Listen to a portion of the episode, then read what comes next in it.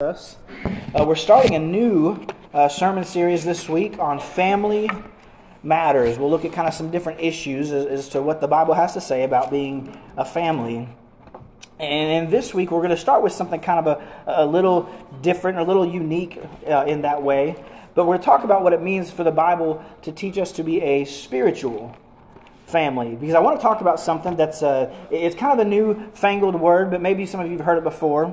It's called intergenerational ministry. Now, I understand that by even saying this word, about half of you have tuned out immediately, but don't worry. It's, very simple. We'll talk about it. I think actually it's kind of a newfangled word, but I think some of the concepts will be pretty familiar when we start talking about it. It's sort of a $12 word that just means across, ministering across generations, intergenerational, between generations, in the ministry, which is just serving and teaching. This word is kind of new because back when, when, Sunday school or Bible class for different ages started becoming popular as part of meeting on Sunday mornings, bigger congregations realized, you know, hey, if we, if we break up into different groups, we can, we can specialize our teaching. We can teach stuff that's, that's super geared to the teenagers, that's directed at the young couples, or that uh, classes for old Christians, classes for new Christians, classes for men who want to be elders. And, and specialization is good. Uh, I don't want anyone to think I don't like our Bible classes. In fact, I wish we had more. We're always asking for more teachers in, in that regard. But, but many places, especially, like I said, at bigger groups, the specialization got so much that it, it kind of had fractured the church. And so people started saying, well, what if we brought everyone back together like they were before? But, but what if this time we started intentionally teaching and talking about topics that, that provided opportunities for our older crowd to, to bring up things that they had learned, things that were worthwhile, things that might be helpful for our young people. And so they started calling this intergenerational ministry. But what I'm describing is probably just what many of you grew up calling church. And all this is probably something we've experienced in our life outside of church, right? Except again, it wasn't called anything special, it's just called the way it is. If you know how to make a, an amazing casserole, if you know how to change oil in your car, if you know how to change a tire, if you know how to pull a tractor or fix a tractor, you probably know it because your parents taught you, or because an uncle or an aunt or, or even your grandparents. And so they kind of had this information, they knew this, and they passed it on to you. And so, what this fancy word intergenerational ministry does is it takes these same simple concepts and it brings it kind of alongside Jesus' words from Matthew 12 49, which we might know is where, where Jesus gestured to his disciples and he said, These are my mother and my brothers. And I want us to see this morning that a, a foundational part about being a strong, growing spiritual family. It is a family where spiritual life lessons are passed on from one generation to the next. Just how in our own in our own biological or nuclear or immediate families, whatever word kind of fits your situation best, but in our own immediate families, we, we take what maybe we, we thought was helpful from what our parents taught us and we pass it along to our kids. Well, in, in that passage from Matthew 12, Jesus shows that he, he trusts his spiritual family, that he trusts that spiritual community around him. In, in John 19, Jesus said, Woman, here is your son. As he hung on the cross, he, he trusted his mother to those who were closest to him. He, he trusted his mother to those who were in his spiritual community. And so he's asking Mary, his mother, and John, his disciple, to, to pour into one another spiritually, to, to build each other up, to encourage one another, to support each other in his absence. And so, of course, Jesus appeared for a time after his resurrection, but he, he ascended to heaven and he would be gone. And so, over the next couple weeks, we're going to look over some, some family specific topics, but I want to keep coming back to, to Matthew 12 46. But what I want us to think about this morning is not just the idea of, of being a spiritual family, as Jesus talks about, but specifically a, a spiritual family where one generation is teaching the other. And so if you have your Bibles, turn with me to Titus chapter 2. Look at Titus chapter 2.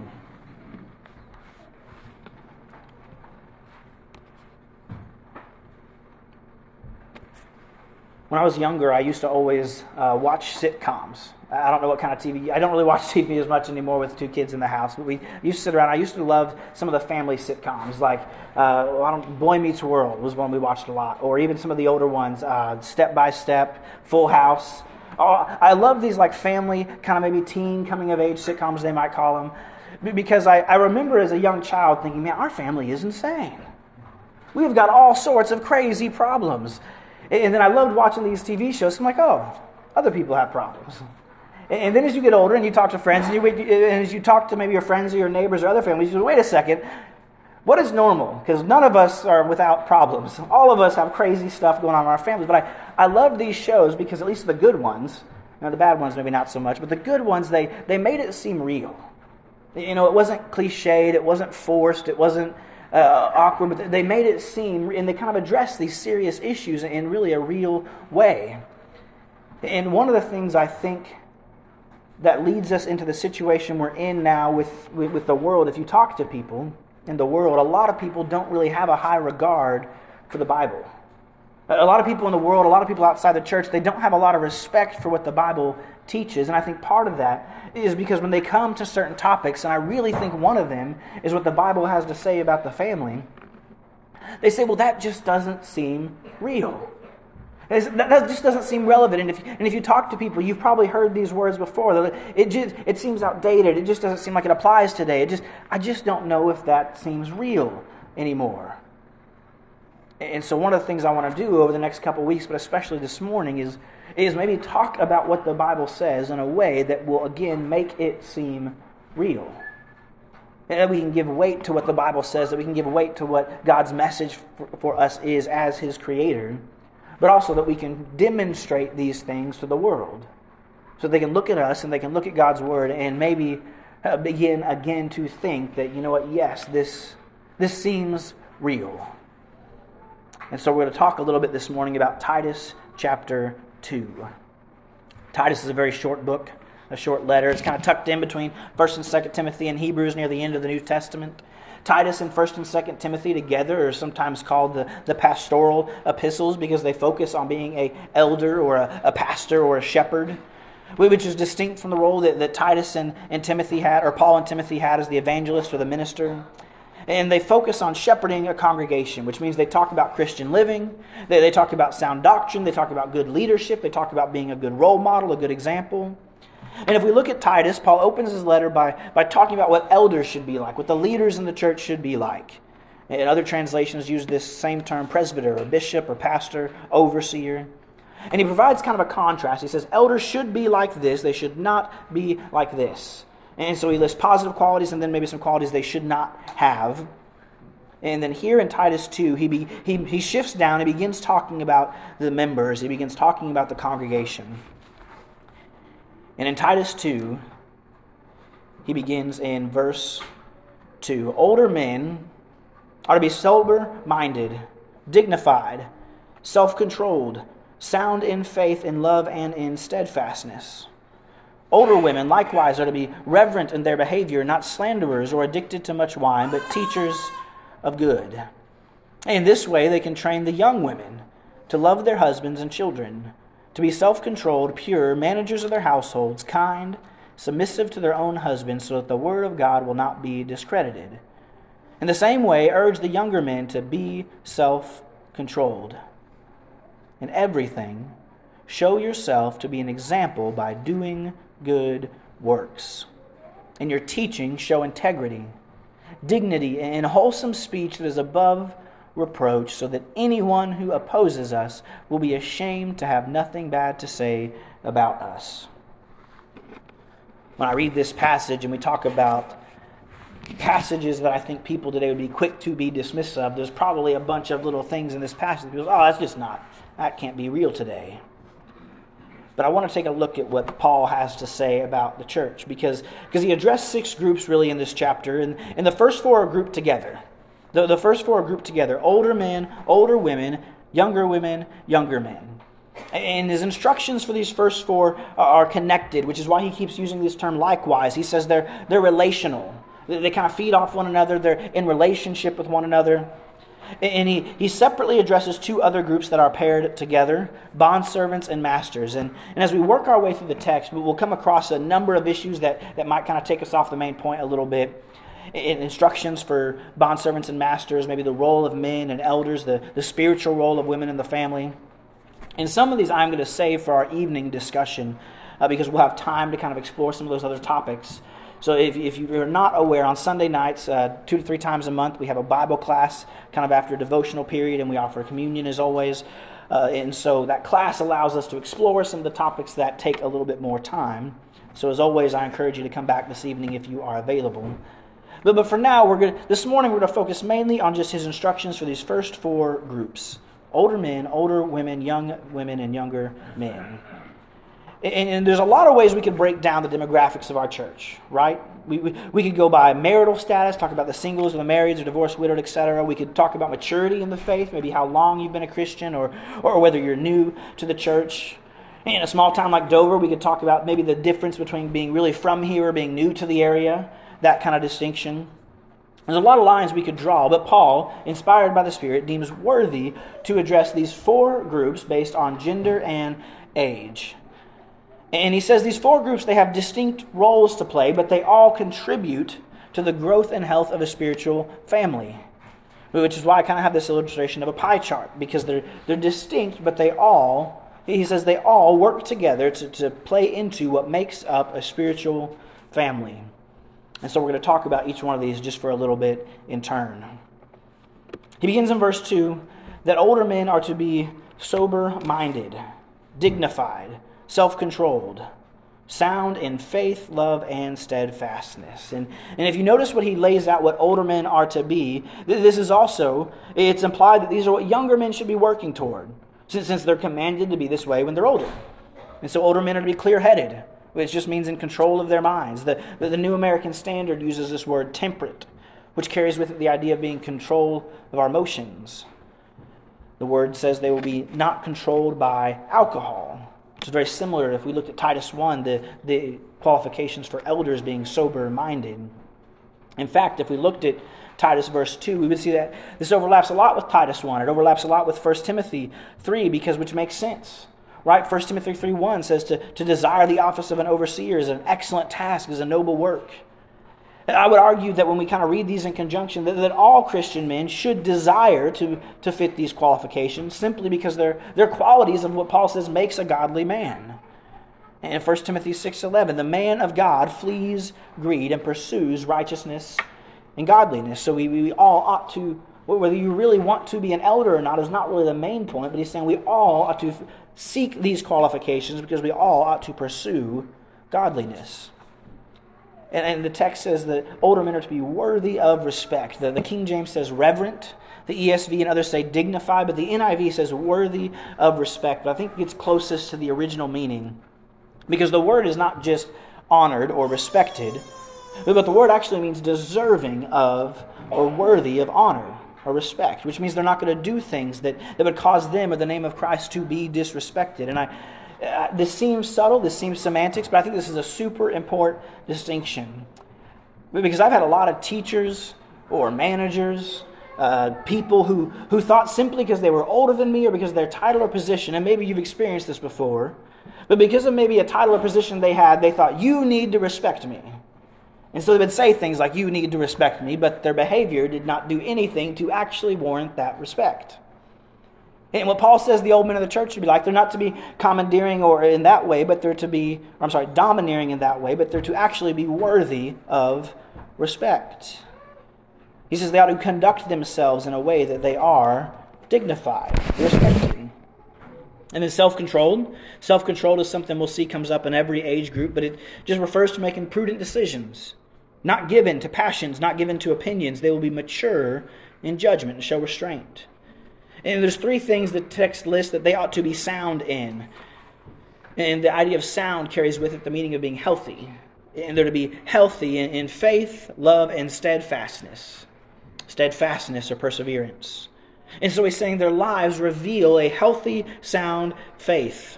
What they believe is sound and healthy. They have a knowledge of God that is healthy, of His Word that is healthy. And they, they don't just know it, but they demonstrate, they demonstrate a sound love for God's people and for the lost. And so the older men in the church, they, they love God's people. They are sound in His truth, and they, they stand for what's right. They're sound in the faith. They're steadfast. They're immovable in the items of truth. So he shifts gears, and in verse 3 he says, Older women likewise. Now, the requirements are similar, but they're related to, to those of the, the men. And so he says, along the same lines, be reverent in behavior, not slanderers or slaves to much wine. They're to teach what is good. He urges them to act like holy people of God. He says, live in a way that is appropriate for a woman professing godliness, which is very similar, again, to those, those commands for the men to be dignified, to be worthy of respect. And in this verse also, and one thing I really like about verse 3 and 4 is that it specifically communicates the idea of being role models, outwardly in their communities, but also inwardly in the church. And so he says, not only do they make life decisions that reflect godliness, but they're, they don't speak badly of others. They control their tongues. And just like the, the men, women of God are not, uh, it says, slaves or controlled by alcohol. And this verse kind of cracked me up that it specifically directs it to, to this group because I, there's kind of this joke or uh, stereotype, and you will, of I think of today of the, the suburban mom who sits around gossips and drinking wine. And so I wonder if maybe the Greek ladies of Paul's time were kind of given to the same vices because he says not to be gossipers or slaves to much wine very interesting commentator pointed out that he said, I think, I think each of these groups are given something that they're probably struggling with. He said he doesn't tell the old men to be hard workers and get up early, right? Most old men probably don't need to be told to be hard workers or get up early. But he says to be self controlled, to have knowledge, but to have knowledge and love. And he says to the older women, don't be slanderers, don't be given to wine and so we think of sort of that stereotype. Paul's, Paul's instructions are really just don't be like the world in that way, be distinct. And again, he, he makes explicit what is sort of implied with the younger and older men that older women are to be teachers of the younger women.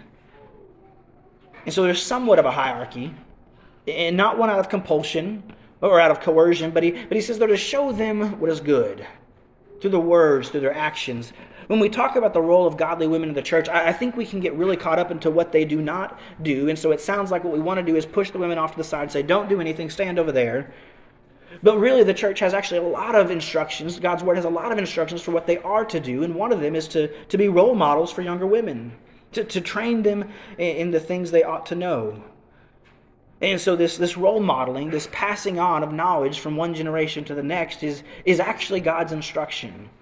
God says this is the model for a healthy, growing church. This is the way it should be. And I think in the church we have a tendency to, to, to, cluster in age groups. And again, I think there's strong, strong value in that.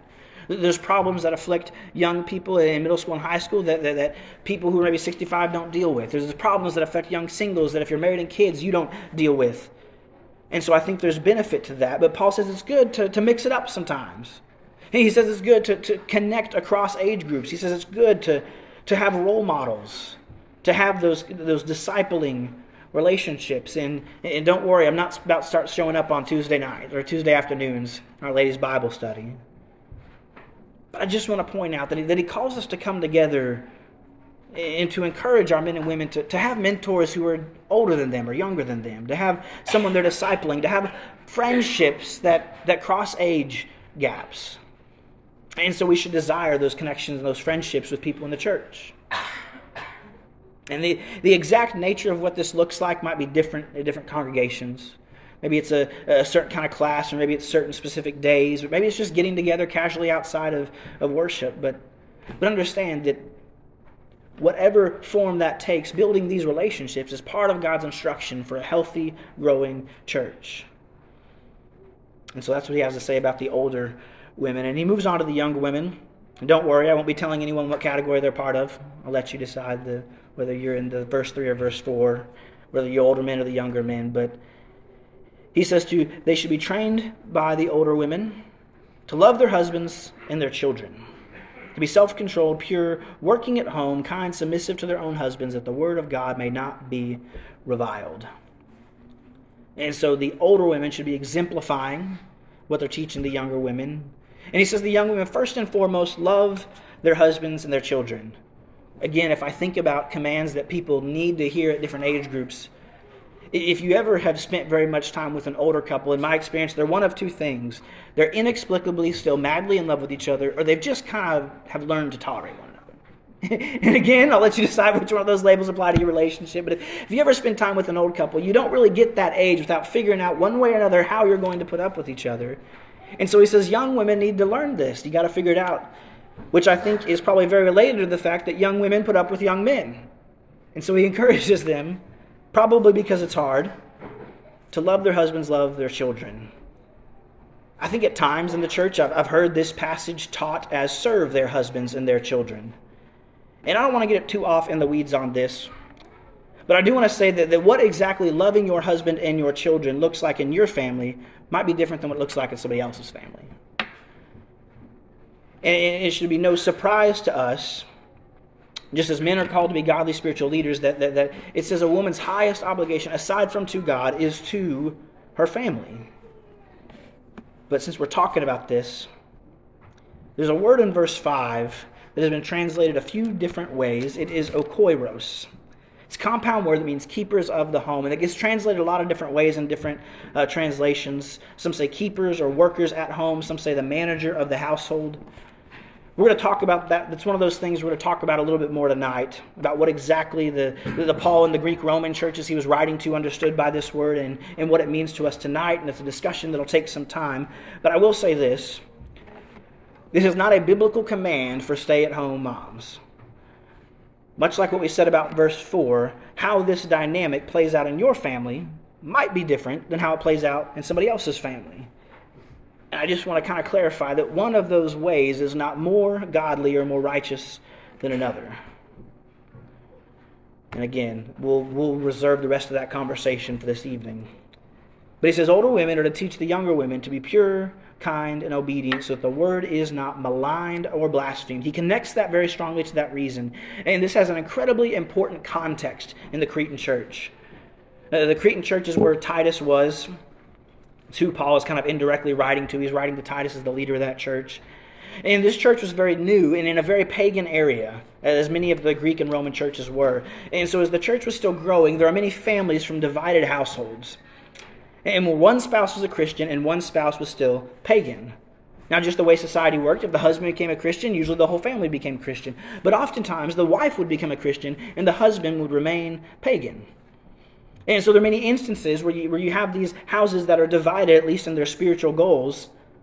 And so Paul's instructions here are very similar to his instructions in 1 Corinthians 7, where he says, Do not let your call to Christ tear apart your family. But he says, actually be loyal to God and be loyal to your family.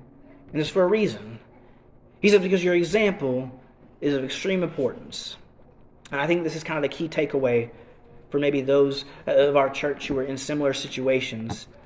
But it's that how you treat your spouse, if your spouse is not on the same page you are spiritually, can really have a direct influence on, a direct correlation to how much influence you have with them. And he says, if you let this tear apart your family, you're really never going to win them over. But he says, if you handle this in a godly way, you can really impact whether or not they obey the gospel. And so, again, we'll talk about that a little bit more tonight. But he says their conduct is to be pure, they're to portray the holiness of God, and the older women are to teach the younger women to be kind. And so the young women are to have a special kindness in their role in the families and in the church. And then in the last couple verses that we'll look at, Paul turns his attention to the younger men. Likewise, urge the younger men to be self controlled Verse 7 and 8, Paul actually directs explicitly to Titus. He directs him to Titus as the, the, the minister or evangelist or the, the kind of the spiritual leader of that new community. But verse 6 is actually the only line he directs generally to young Christian men. It's the same instruction that is in one way or another in every group, and it's the only instruction he gives to young men to be self controlled. And now, you'll notice when I was speaking about the instructions for young women, I was a little hesitant, maybe a little slow. That's probably, that's really because I, I never have been, nor will I be a young woman. But I can speak very obviously um, with his instructions for young men because I can tell you for very, very high level of confidence the kind of things young men struggle with. And he only gives him one instruction. He says, if I list too many things, you're going to forget them. So as I give you one one thing, and I want you to take it to deep, deep heart, be self-controlled. When I think about this, I think perhaps the young men of Paul's time were very much like the young men of ours, where most of the problems and most of the issues and most of the trouble you can get in are going to stem from a lack of self control. Dealt with this as a teenager, as a, as a, young man, but if we just think about it, if we think about all of maybe the, the, the sins and the vices and the things that we see young men tend to get into, whether you're dealing with anger, you're battling lust and temptation in that way, jealousy of other people, greed. You're, you're focused on greed and materialism. Maybe you're given to, to drunkenness, tardiness, laziness, gluttony. All of these are vices that grow out of a lack of self control.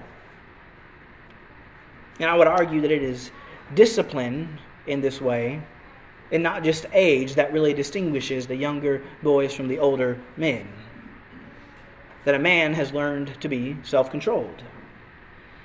And just in my own life, when I when I think about this, I think how much has changed just in the last five or so years of my own life.